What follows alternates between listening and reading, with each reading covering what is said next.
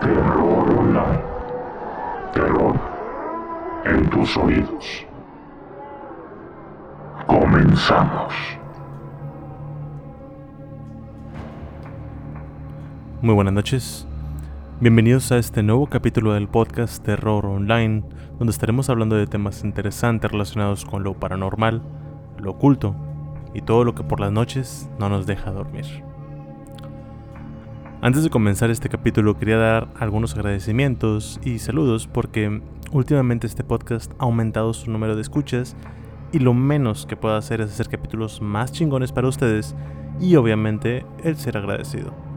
Así que quiero empezar con Astenet Rodríguez. Investigué un poco el tema que me recomendaste sobre Tim McLean y me pareció muy interesante. Ten por seguro que habrá un episodio de eso. A Jaime Vargas Arredondo que desde Chile me escucha y que me comentó que se chutó todos los capítulos en una semana. Eso sí son fans y no mamadas. A Alejandra Amador, ella me sugirió dos de los temas más escuchados en este podcast. Uno fue el de 44 días en el infierno y el del secuestro de JC Lee Tucart. Puro quitazo. También a mi amiga Blanca Amador por recomendarme con su novio y amigos, a Joana Gallegos, Karen Gutiérrez, Cristian Ursúa, a Marcelo Olivares y sobre todo un agradecimiento y un super besote a Sofía García por ser mi primer y más grande fan. Los amo cabrones. Y para empezar, quería hacerles una pregunta. ¿Alguna vez han sido señalados por algún gusto en particular que tengan? Me refiero a si eres esa persona que escucha rock o metal, y alguna vez te han dicho que esa música es satánica, o que de niño cuando veías Dragon Ball, Ran y medio o Los Caballeros del Zodiaco, te dijeron que esas caricaturas tenían mensajes subliminales, o peor, que los nombres de los Pokémon eran los nombres de demonios reales. Todos esos comentarios, según esta gente, eran advertencias. Luego decían que si seguíamos viendo, escuchando o jugando con estos, eventualmente terminaríamos haciendo rituales satánicos o matando gente. Actualmente está muy de moda siempre culpar a alguien o a algo por las fallas que puede tener la sociedad, la familia y principalmente el gobierno. ¿Cuántas veces se han visto en las noticias o redes sociales que cuando hay un tiroteo en una escuela es porque al niño le gustaba jugar mucho Call of Duty o cualquier otro juego de temática bélica? La masacre de Columbine, algunos tal vez recordarán, que por mucho tiempo y según los medios, todo fue culpa de la música de Marilyn Manson.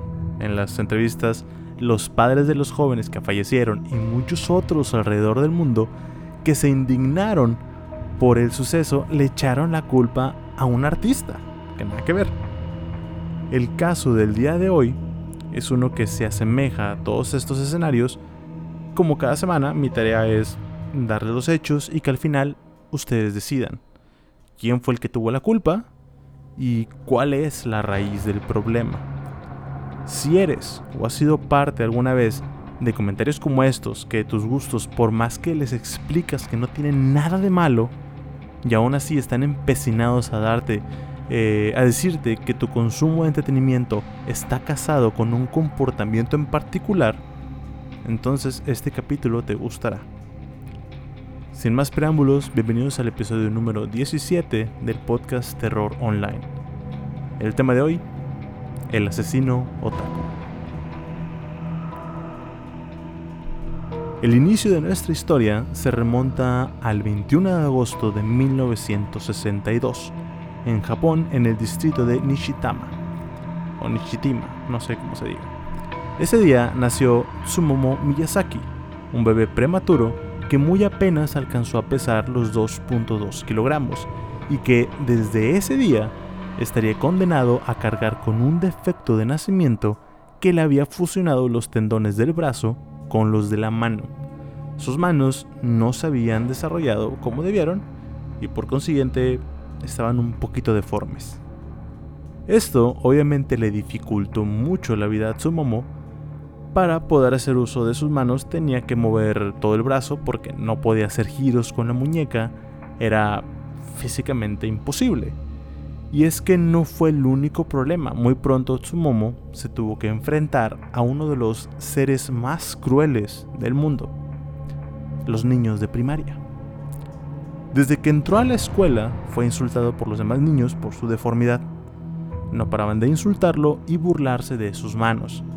Esto fue apenas el principio de una vida de burlas que tendría que enfrentar y que en poco tiempo lo conduciría a tener una baja autoestima. En los primeros días trataba de ocultar sus manos poniéndolas en su espalda y más tarde usando grandes prendas en las que ocultaba sus manos. Cualquier cosa que hiciera era inútil. Los niños simplemente no paraban de, de chingarlo. La timidez que le provocaban los insultos le hacía incapaz de relacionarse correctamente con los demás niños y por lo tanto hacer amigos. El detalle es que no es que no lo intentara, al contrario, su momo se esforzaba mucho por tener contacto con los demás, simplemente que no sabía cómo. No podía acercarse a un grupo de niños sin que estos se burlaran de sus manos. Incluso se encontraron algunos ensayos que Tsumomo escribió cuando era niño, en los que relataba lo, tanto que deseaba el tener una vida normal, y donde siempre terminaba culpando a sus manos. Si trataba de realizar algún deporte y fallaba, la culpa era de sus manos. Si se acercaba a un grupo de niños y se burlaban de él, la culpa era de sus manos. Tsumomo nunca, nunca tuvo un amigo. Eso sí, por más culera que era la situación con sus compañeros, Tsumomo aún así sobresalía en la escuela y era, según sus maestros, un genio. Y dirán, pues en la escuela su vida era una mierda, pero puede que en casa no lo fuera. Pues déjenme decirles que no. También en su casa su vida era una mierda. Para empezar, Tsumomo no contaba con supervisión de un adulto y sí tenía papás.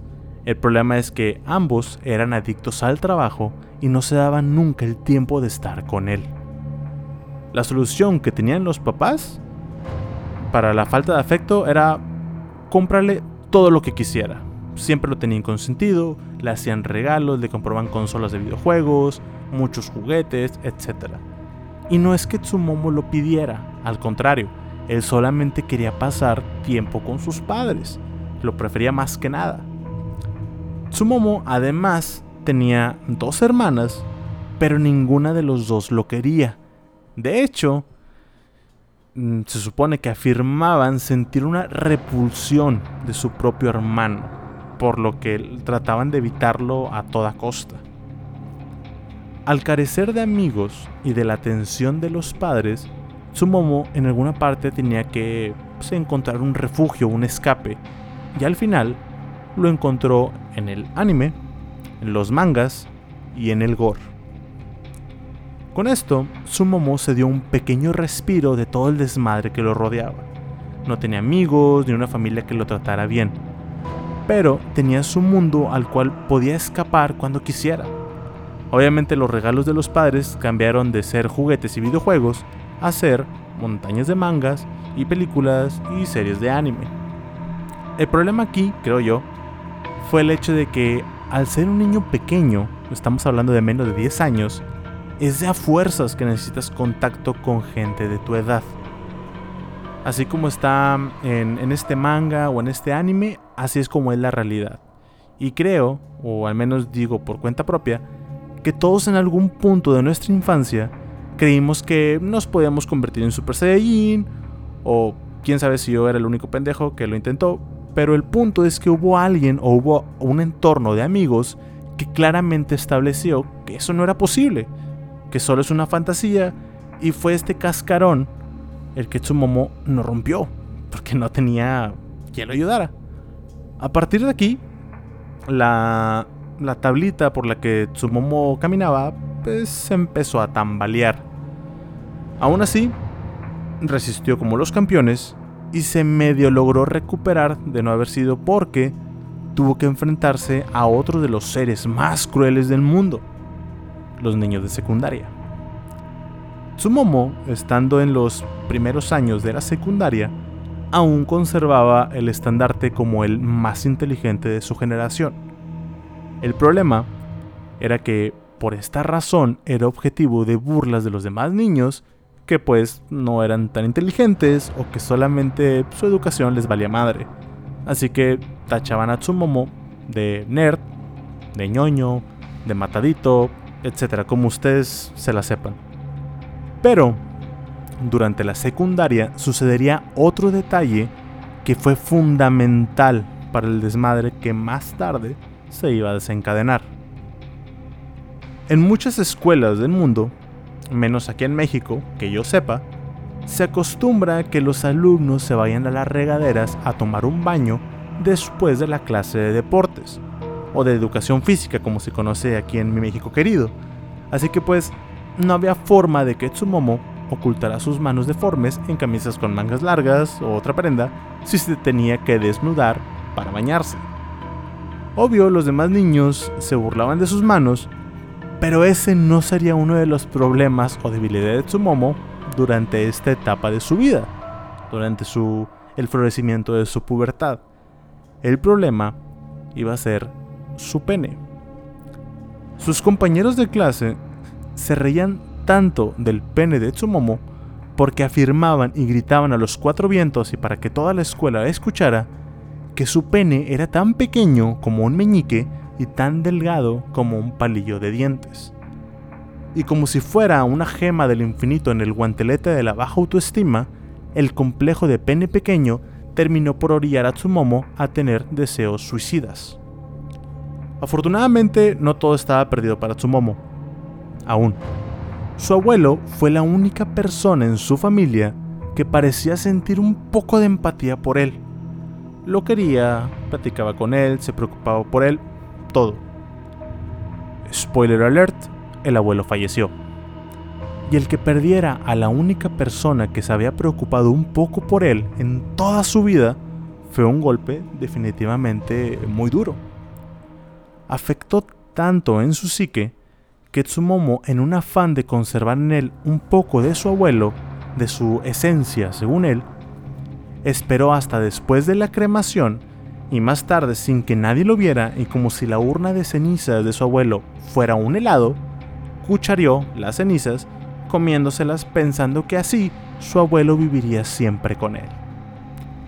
A raíz de esto, el ánimo de Miyazaki, Tsumomo, eh, por el estudio comenzó a decaer poco a poco.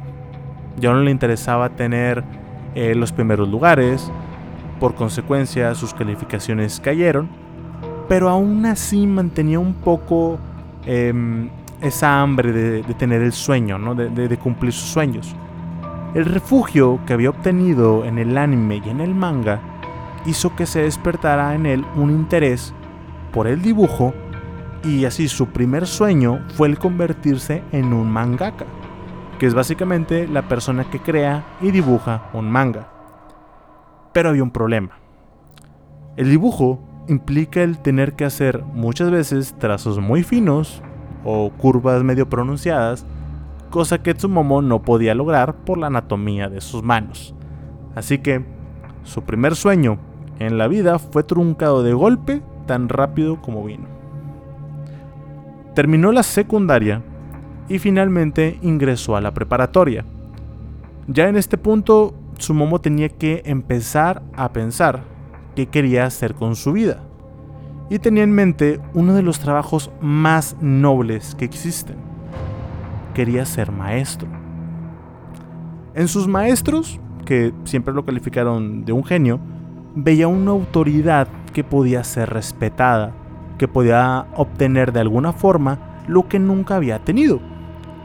Lamentablemente, de nuevo, la vida no le sonrió a nuestro pequeño otaku porque debido a la baja de sus calificaciones y que su atención cada vez se desviaba más hacia otras cosas, como por ejemplo un deseo compulsivo de leer mangas, ver animes o ver películas gore, todo esto contribuyó a que no pudiera aprobar el examen para convertirse en maestro y tuvo que optar por otra profesión. En este caso, eligió ser fotógrafo. Ahora, a partir de este punto es cuando empieza poco a poco el desmadre, tenemos que hay una persona que nunca en su vida ha sido querido por nadie. Sus padres lo ignoran, sus hermanas lo detestan hasta provocarles el asco, sus compañeros de primaria, secundaria y prepa lo ofenden por sus manos, por ser incapaz de relacionarse y por tener un pene demasiado pequeño. Aquí es donde les pregunto, ¿su momo tiene la culpa de haber sufrido así? Realmente ¿Qué esperaba la sociedad al cocinar una bomba de tiempo así? Con una cámara en su poder, un mundo se abrió para Tsumomo. El ver las cosas a través de un lente parecía no ser tan distinto como leer un manga, convirtiendo a todo lo que fotografiara como imágenes de una página, o a las personas y situaciones que grababa como una escena o personajes de anime. Y debe de haber alguna persona de las que me esté escuchando que sea fanática del manga o el anime y no me va a dejar mentir que muchas veces las situaciones que suceden en estos formatos son muchas veces absurdas. Entretenidas, pero absurdas. El detalle aquí es que hubo un momento en el que entendimos que por más divertido o entretenida eh, sea el ver un anime o el leer un manga o cualquier otra forma de literatura, ya sea ciencia ficción, novelas románticas, etc., entendemos que existe una diferencia entre lo que puede ser y lo que no. Aprendemos a diferenciar la realidad de la ficción y a plantar los pies en la tierra. Sumomo no hizo esto. Recuerden que su único escape de toda la mierda que sufría era esto. Esto era lo que dictaba su realidad. Era el mundo que se había formado y entonces, ¿cómo podían esperar que sintiera alguna empatía por unos simples dibujos o animaciones que era como él veía a las personas. De inicio, su gran apetito sexual lo llevaba a ser un masturbador compulsivo. Todo el porno que consumía en, en, un inicio fue, como les dije, relacionado con el anime. Después cambió el contenido por ahora sí porno entre comillas normal. De aquí pronto escalaría a usar su propia cámara para obtener material para sus sesiones de masturbación. Cuando estaba en la escuela, aprovechaba los entrenamientos de las chavas de tenis para grabar bajo su falda y capturar sus pantaletas en cámara. Obvio lo atraparon unas cuantas veces, pero no sé por qué ni cómo explicar. Pero en la forma en la que se ve a un pervertido aquí en América Latina a como lo ven en Japón es muy diferente. Aquí tachamos a un pervertido de enfermo, o como quieran llamarlo, y en Japón lo ven más como una persona pícara o inquieta. Y pues obviamente allá no acostumbran ver tantos crímenes de género o violaciones como se ven acá. Sí suceden, no digo que no. Pero acá en México sí se maman. Perdón, mujeres. Toda esta rutina de espiar a las jugadoras de tenis o cualquier otra mujer en la escuela tendría que llegar a su fin cuando se graduara.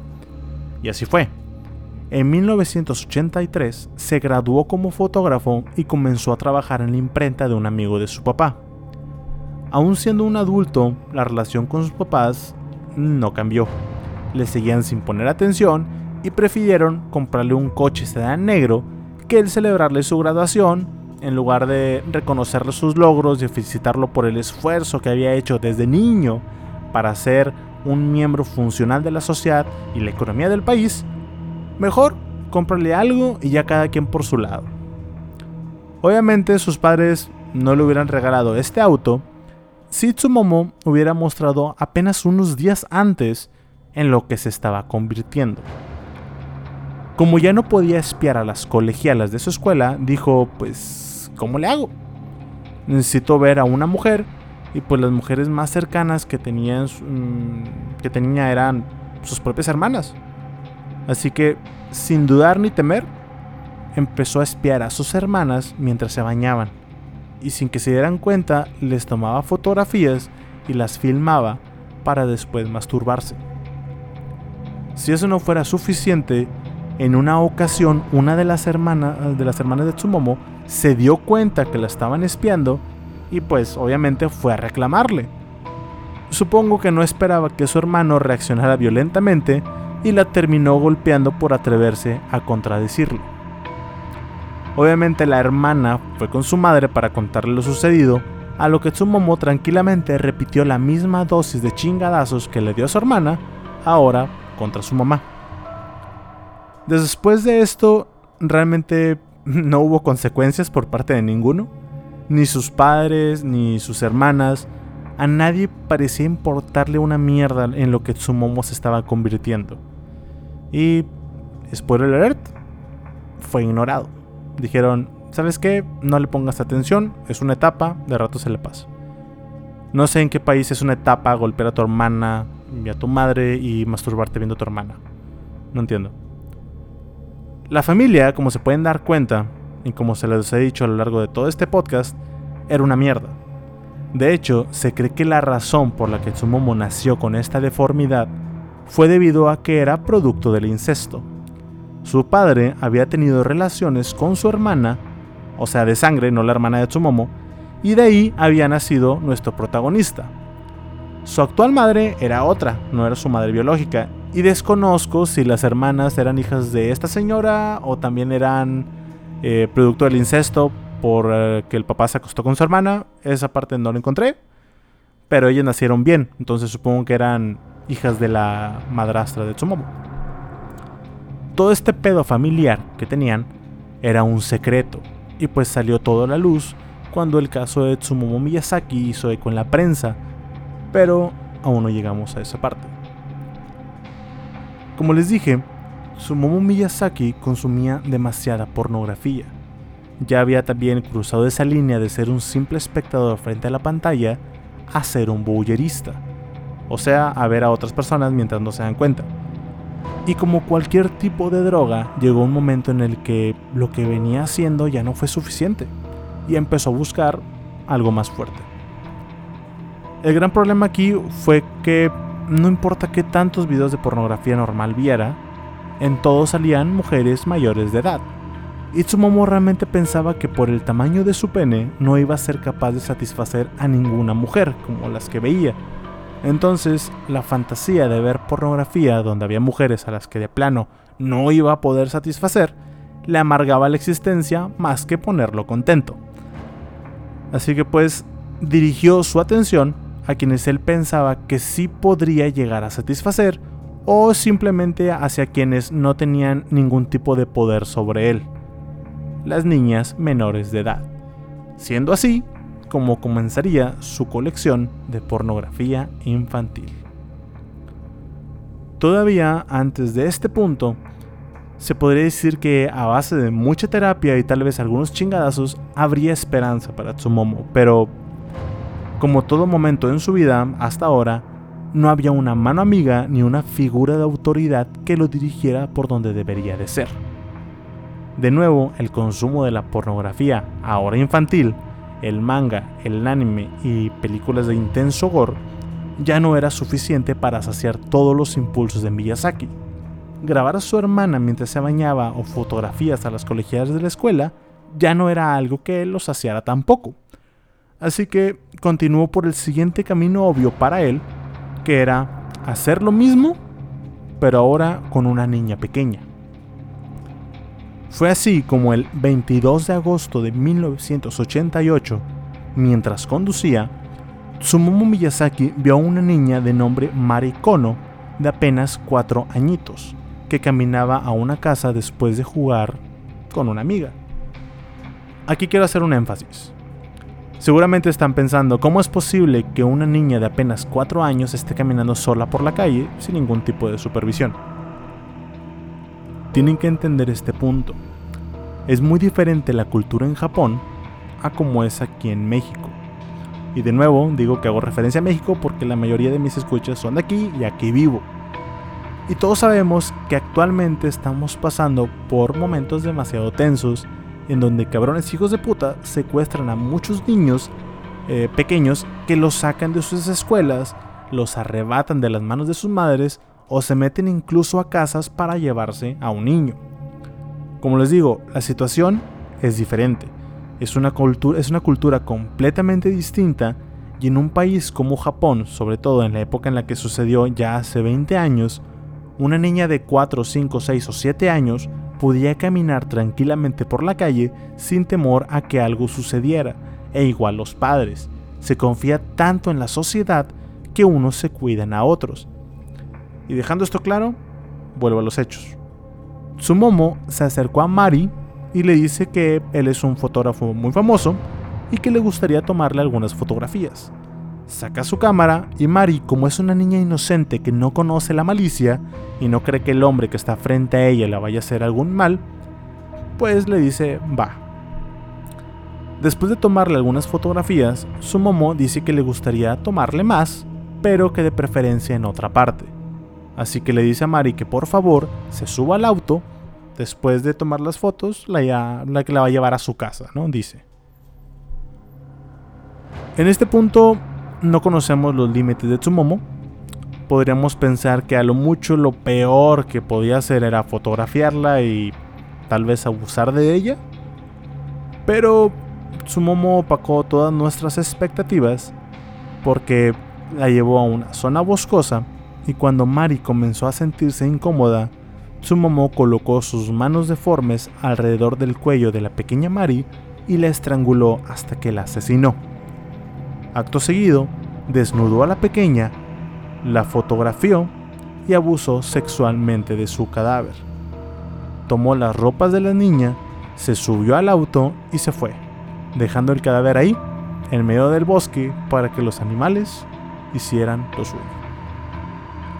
Los padres de Mari, al ver que no volvía a casa, llamaron a la policía para reportarla como desaparecida. Lejos de sentir remordimientos, Miyazaki había sentido un gran placer.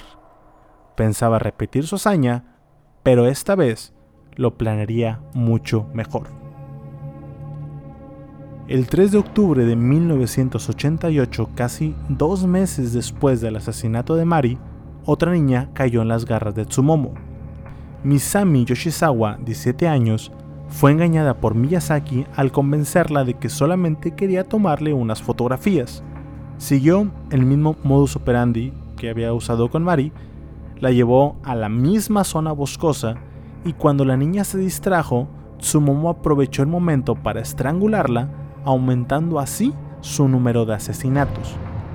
Desnudó a la pequeña Misami, violó el cadáver y lo dejó donde estaba, a apenas 100 metros del cuerpo de Mari, que aún estaba descomponiéndose. De nueva cuenta, tomó las ropas de la niña y se las llevó.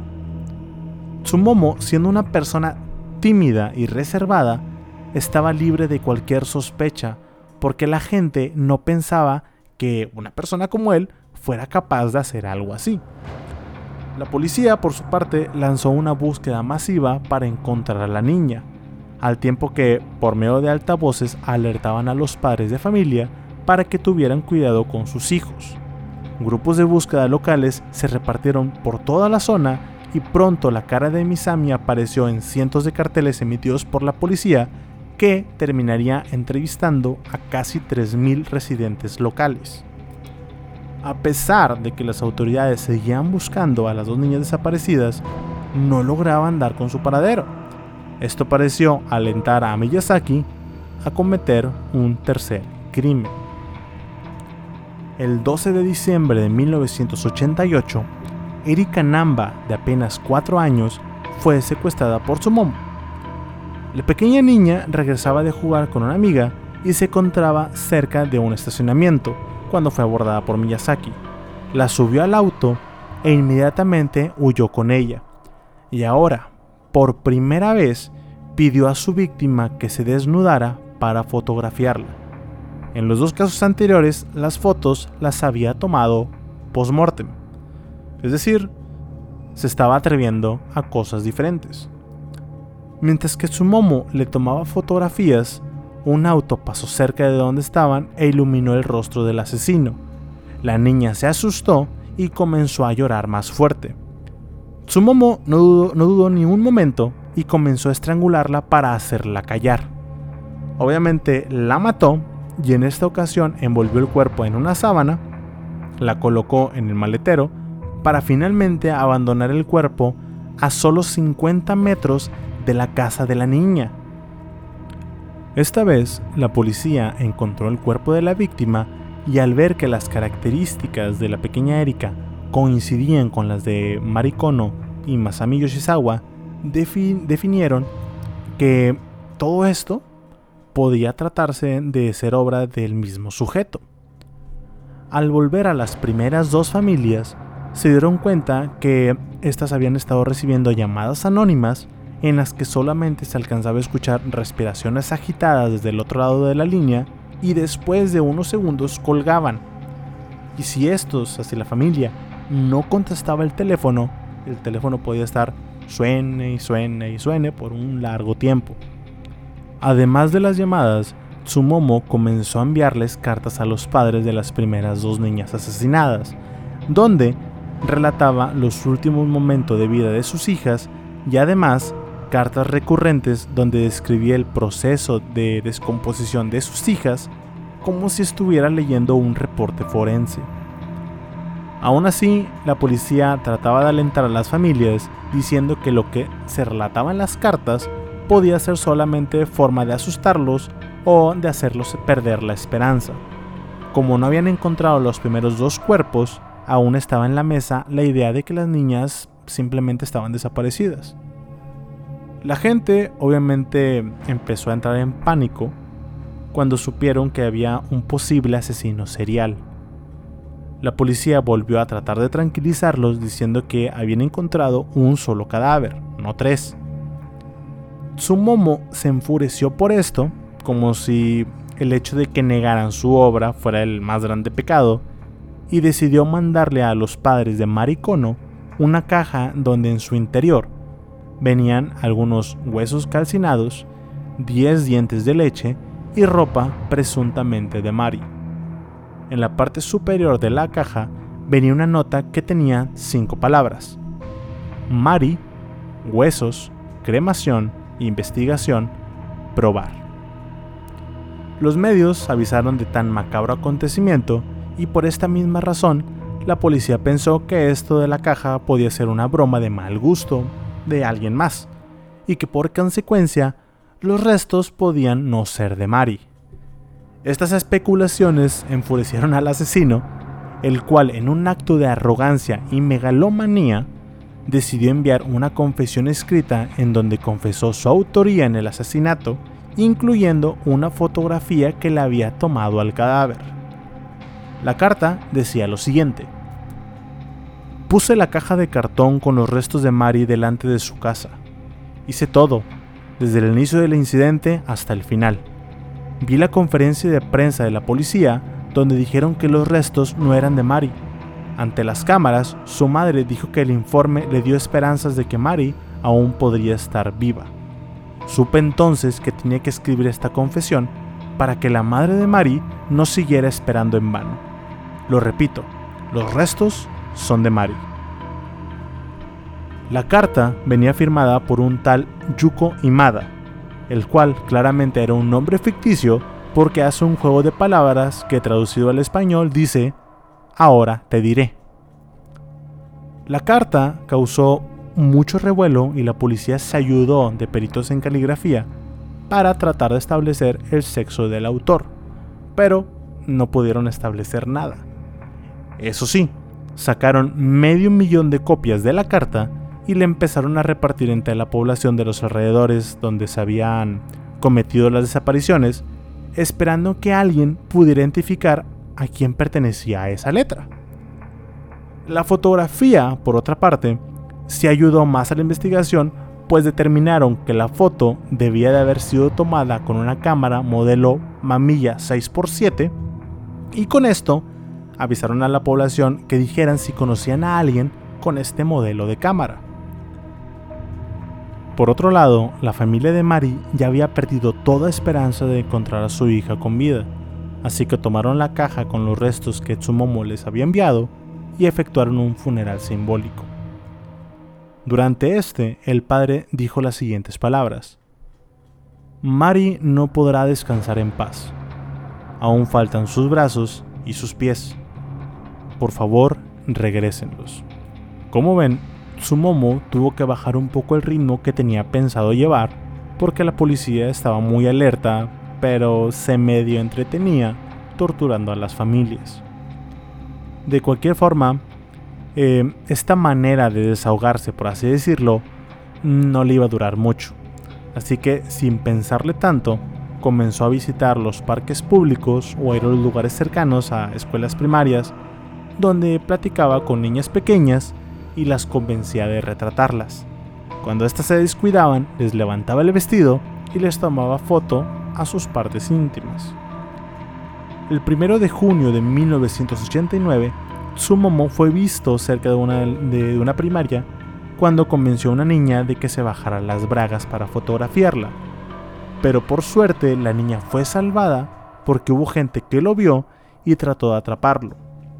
Pero Sumomo logró escapar y no lo pudieron identificar. Cinco días después de esto, Sumomo no podría controlarse, así que fue a un parque cerca de la bahía de Tokio y ahí encontró a una niña pequeña de 5 años llamada Ayako Nomoto. Entre risas y juegos, la convenció de subir al coche. Condujo 800 metros para alejarse de donde la recogió y comenzó a tomarle fotografías. Ayako vio las manos deformes de Tsumomo e hizo un comentario gracioso. Este sufrió un ataque de ira y comenzó a golpearla para después estrangularla hasta que la mató. A diferencia de las tres niñas anteriores que solamente asesinó y después abandonó el cadáver, a Ayako se la llevó a su casa. Ya estando ahí, Tsumomo metió el cuerpo de Ayako a su habitación y acomodó el cuerpo de la pequeña Ayako en una mesa. Abrió sus piernas para ver su vagina y en esta posición sacó su cámara y comenzó a fotografiarla.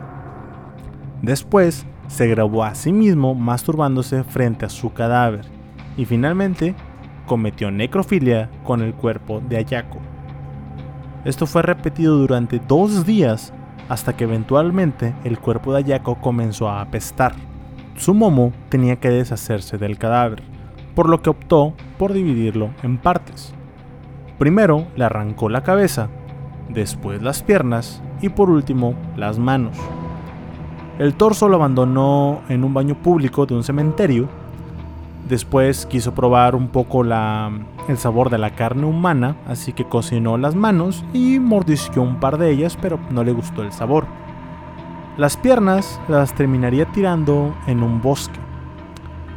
Estaba consumando sus más oscuras fantasías ligadas al vampirismo, al canibalismo, la pedofilia y la necrofilia.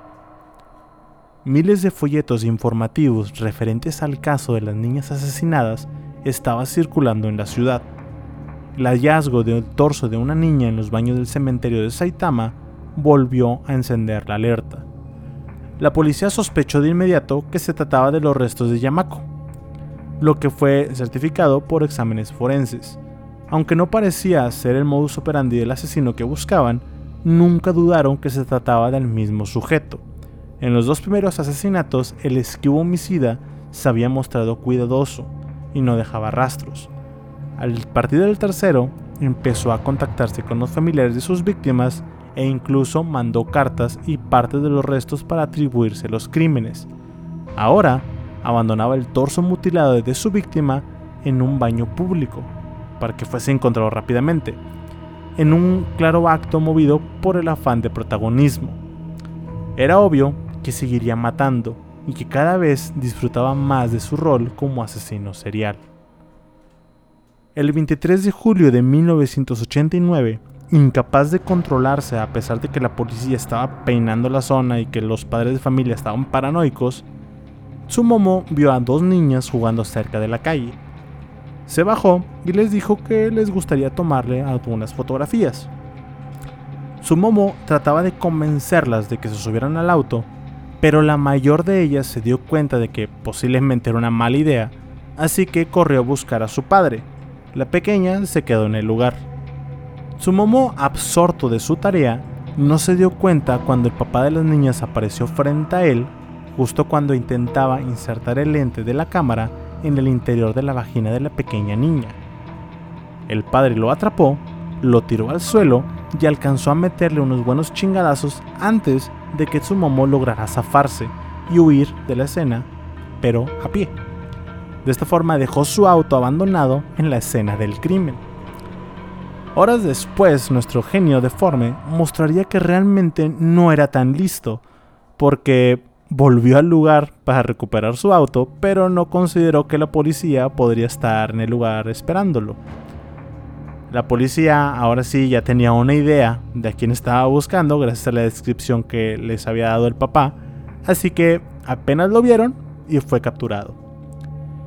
Miyazaki fue procesado bajo el cargo de, me va a sonar muy pendejo, obligar a una niña menor a cometer actos indecentes.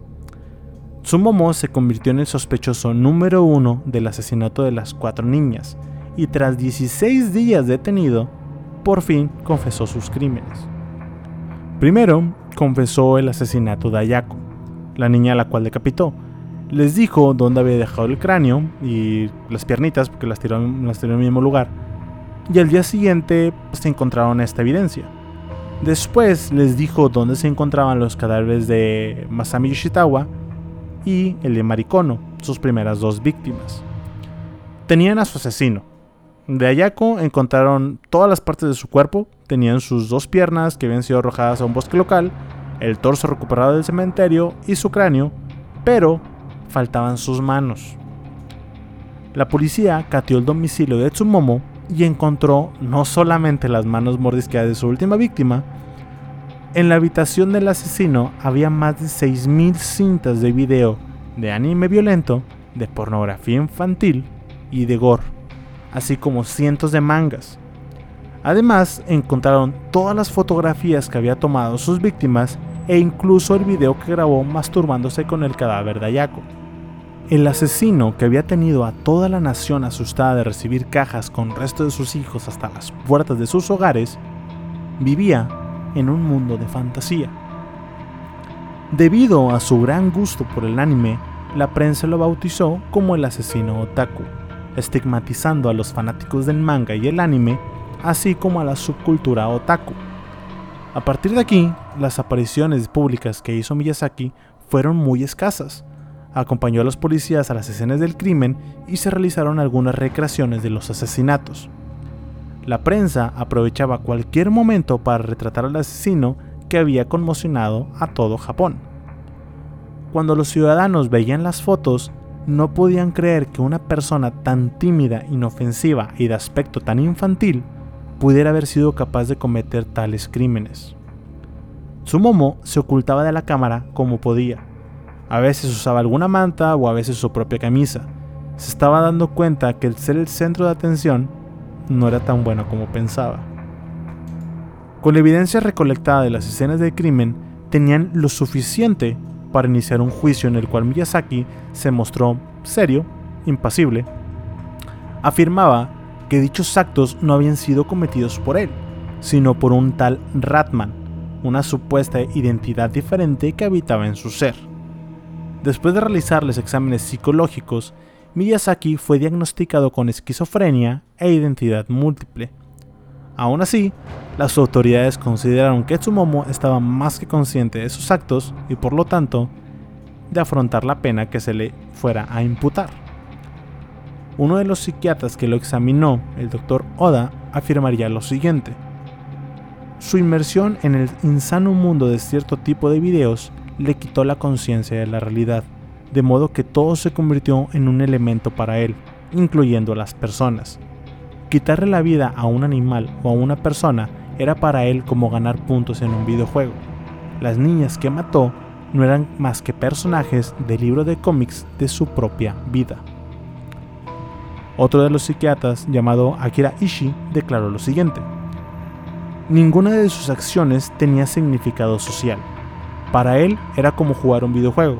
Además del deseo de causar sensación, no estaba tratando de obtener el reconocimiento de la sociedad tenía una sociedad en su mente, de la cual él era su núcleo. El padre de Tsumomo se negó a pagar la fianza después de conocer todo lo que su hijo había hecho. El padre consideraba que el honor de la familia había quedado manchado por los actos de su hijo, como si el cometer incesto no fuera ya suficiente. Pero bueno, el padre se negó a pagar la defensa en la corte y sin pensarlo demasiado, se suicidó. Al comunicarle la noticia a Tsumomo, que estaba en prisión preventiva cuando esto sucedió, solo dijo, ahora que mi padre está muerto, me siento más vivo que antes. Después del juicio, que a esta altura parecía solo una formalidad, recibió la condena de pena de muerte por medio de la horca. Tsumomo apeló durante mucho tiempo a cambiar su pena de muerte por una cadena perpetua, pero se la negaron incontables veces. Incluso llegó a decir que prefería morir por una inyección letal porque le tenía pavor a morir ahorcado. Tsumomo fue enviado al corredor de la muerte y durante 20 años permaneció encerrado, aún leyendo mangas y viendo anime todos los días hasta el día de su ejecución por ahorcamiento el 17 de junio del 2008. El que a hierro mata, a hierro muere. Los crímenes de Lutaku, como lo bautizó la prensa, tuvieron tanto impacto en la comunidad que la gente comenzó a tener un repudio generalizado ante todos aquellos que, acostumbraban leer mangas o ver anime. La noticia se esparció como pólvora y como nuestra mamá, que cuando nos enfermamos nos dice que era por estar descalzos o que si nos dolía la cabeza era por el pinche Nintendo, muchos japoneses satanizaron el anime argumentando que todos aquellos que consumieran estos dos productos seguramente serán asesinos, violadores, necrófilos o pederastas. Este odio y repudio hacia los otakus terminaría exportándose también a Occidente. De ahí parte del odio o el asco que siente mucha gente por esta cultura. El problema es que muchas veces los mismos fans de mangas o animes se convierten en profecías autocumplidas al caer dentro del estereotipo falso que toda esta gente pendeja cree que es ser otaku. ¿Qué quiero decir con esto? Por ejemplo, la persona que cree que los otakus no se bañan y un otaku que por darles el gusto les saca la vuelta al agua. Obviamente se aplica el mismo pensamiento hacia cualquier tipo de entretenimiento que, no sé, que te gusten los juegos de guerra, tipo Call of Duty, tipo Battlefield, Halo, no significa que vas a andar haciendo tiroteos en la escuela. El que te interese en casos como los de Ted Bundy, John Wayne Gacy o Richard Ramírez no significa que te vas a hacer asesino serial, etc. Todo este desmadre que suelen desencadenar algunas personas más que por sus gustos particulares, es por motivos más arraigados como el desinterés, el rechazo, la humillación, el desapego emocional y más. Así que, si el día de mañana ves una persona que se mantiene alejada del grupo, posiblemente es una persona que lucha por integrarse, pero no sabe cómo, o ha pasado por muchos intentos fallidos y lo ha dejado de intentar. Ayúdalos y habla con ellos se pueden sorprender al encontrar personas muy interesantes. Además, piensen de esta forma. Si estás llevando un día de mierda, ya sea en la escuela, el trabajo o en la casa, cuando llegas a otra parte esperas que la situación cambie, que mejore. ¿Qué ojete, por ejemplo, ha de ser el trabajar en un ambiente tóxico donde tu jefe es un pendejo y tus compañeros también son unos pendejos y te ningunean, solo para que cuando llegas a la casa tu familia te insulta y te ningune también. Uno nunca sabe los problemas que tiene otro en su vida personal. No sean mierdas con los demás. Puede que un día molestes a la persona equivocada, te salga el tiro por la culata y te conviertas en una víctima más de la que voy a hablar en este podcast. Y eso es todo por el día de hoy. De nuevo, mi nombre es Alex Deschain. Los invito a darle follow a este podcast y a la página de Facebook con el mismo nombre, Terror Online donde estaré publicando imágenes relacionadas con el podcast del día de hoy, y si ya le dieron like y follow, se los agradezco muchísimo. Recuerden que pueden mandar sus sugerencias para futuros capítulos en la página de Facebook por inbox. Espero que les haya gustado, que se sientan incómodos en la oscuridad de su habitación y que al dormir este podcast les provoque pesadillas. Hasta luego.